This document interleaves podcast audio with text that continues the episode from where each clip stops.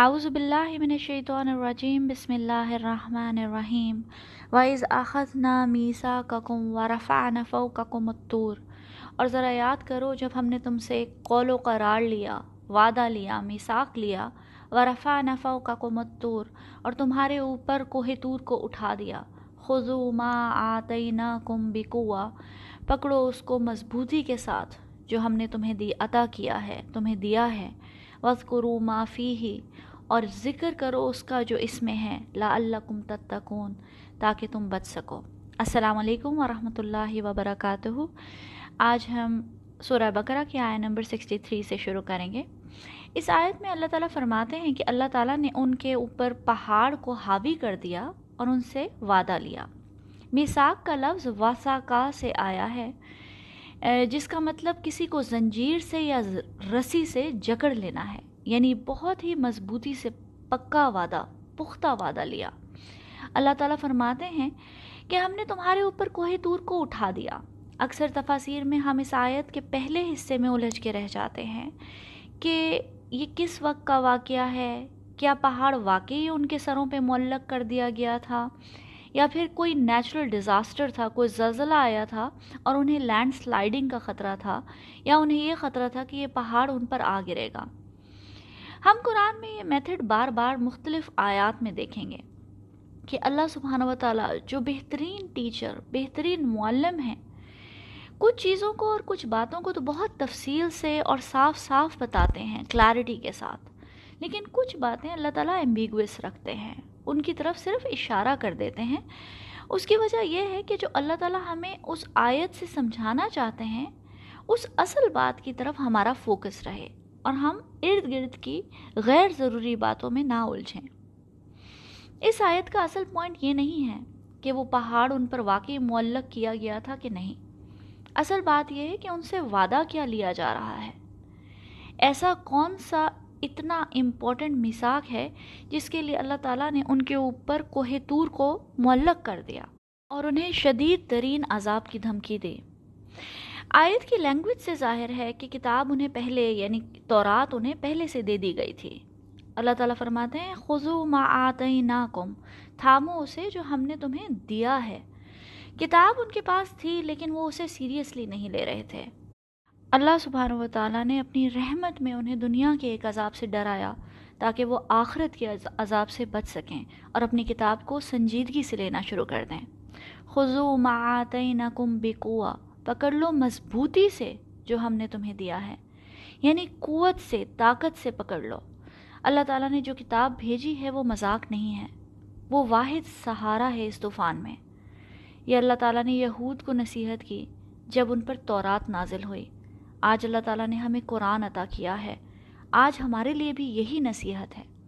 ذرا امیجن کریں، اگر ایک شخص کسی طوفان میں پھنس جائے، کسی سیلاب میں بہہ جائے اور اس کے ہاتھ کوئی درخت، کوئی مضبوط کھمبا، کوئی رسی، کوئی کنڈا آ جائے، تو اسے وہ اپنی پوری طاقت سے پکڑ لیتا ہے۔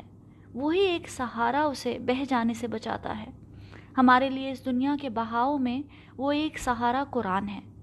اللہ نے کہا اسے مضبوطی سے تھام لو۔ اور کیا طریقہ ہے اسے مضبوطی سے تھام لینے کا؟ کیسے کوئی تھامے قرآن کو؟ اس کا بھی اللہ تعالیٰ نے بتا دیا وز کرو معافی ہی جو اس میں ہے، اس کا ذکر کرو۔ ذکر کا لفظ قرآن میں بہت جگہ آیا ہے۔ اللہ تعالیٰ نے قرآن کو ذکر کہا ہے۔ انا نحن نزلنا الذکر و انا لہو لحافظون۔ ہم نے ہی اس کو ذکر کو نازل فرمایا ہے اور ہم ہی اس کی حفاظت فرمائیں گے۔ ذکر کا مطلب عربی زبان میں یاد کرنا، دل میں بھی کسی کو یاد کرنا اور زبان سے بھی یاد کرنا۔ یاد کرنا اور یاد رکھنا، یاد دہانی بھی ذکر کے لفظ میننگ میں آتا ہے اور یاد کروانا بھی۔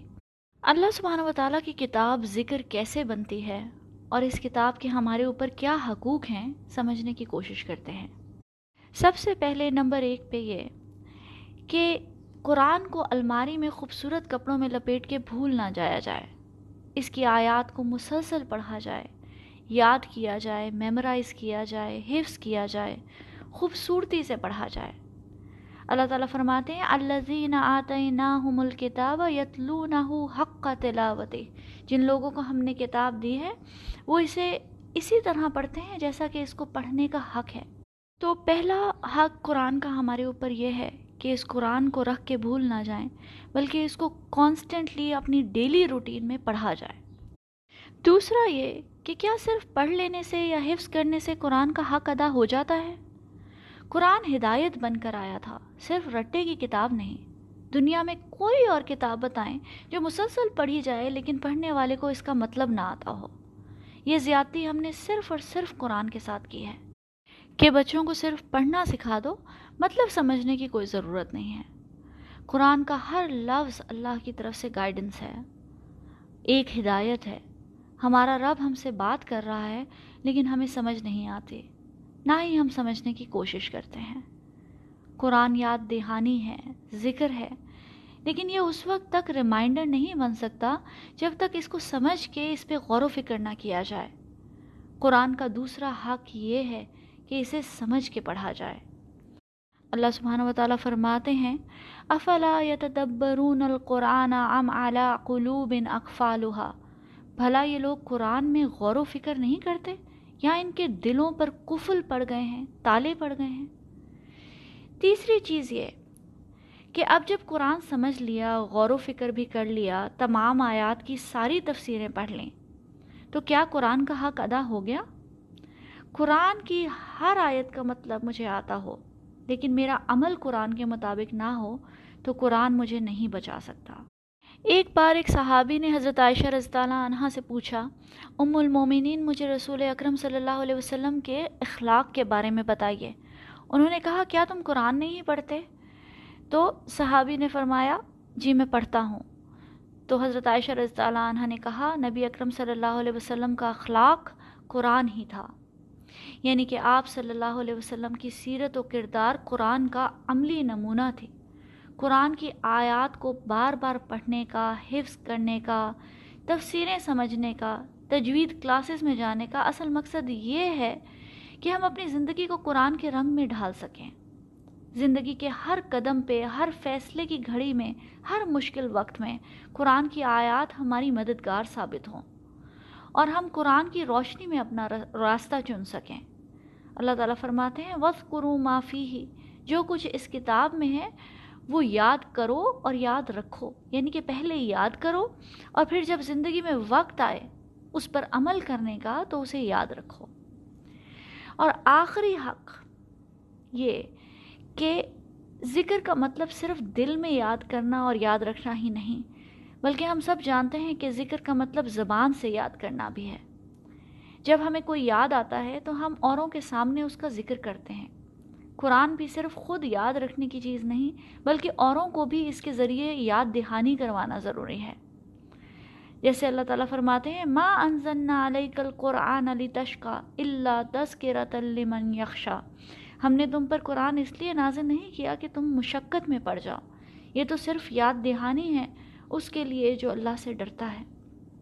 یعنی کہ لوگوں کو یاد کروانا ضروری ہے۔ یہ چار چیزیں ہیں جو قرآن کو ذکر بناتے ہیں۔ پہلا یہ کہ اس کو خوبصورتی سے پڑھا جائے، مسلسل پڑھا جائے، یاد کیا جائے، حفظ کیا جائے۔ دوسرا، قرآن کو سمجھ، سمجھا جائے، اس میں غور و فکر کیا جائے۔ تیسرا، جب غور و فکر ہو جائے اور بات سمجھ آ جائے تو اس پر عمل کیا جائے۔ اور آخری یہ کہ دوسروں کو بھی یاد دہانی کروائی جائے اور قرآن کے ذریعے سے تبلیغ کی جائے۔ یہ وہ چار سٹیجز ہیں جن کے بعد اللہ کا وہ وعدہ پورا ہوتا ہے کہ تھام لو اس کتاب کو مضبوطی سے، پوری طاقت سے، اور اس میں جو ہے اس کا ذکر کرو۔ لا اللہ کم تتقون، تاکہ تم بچ سکو۔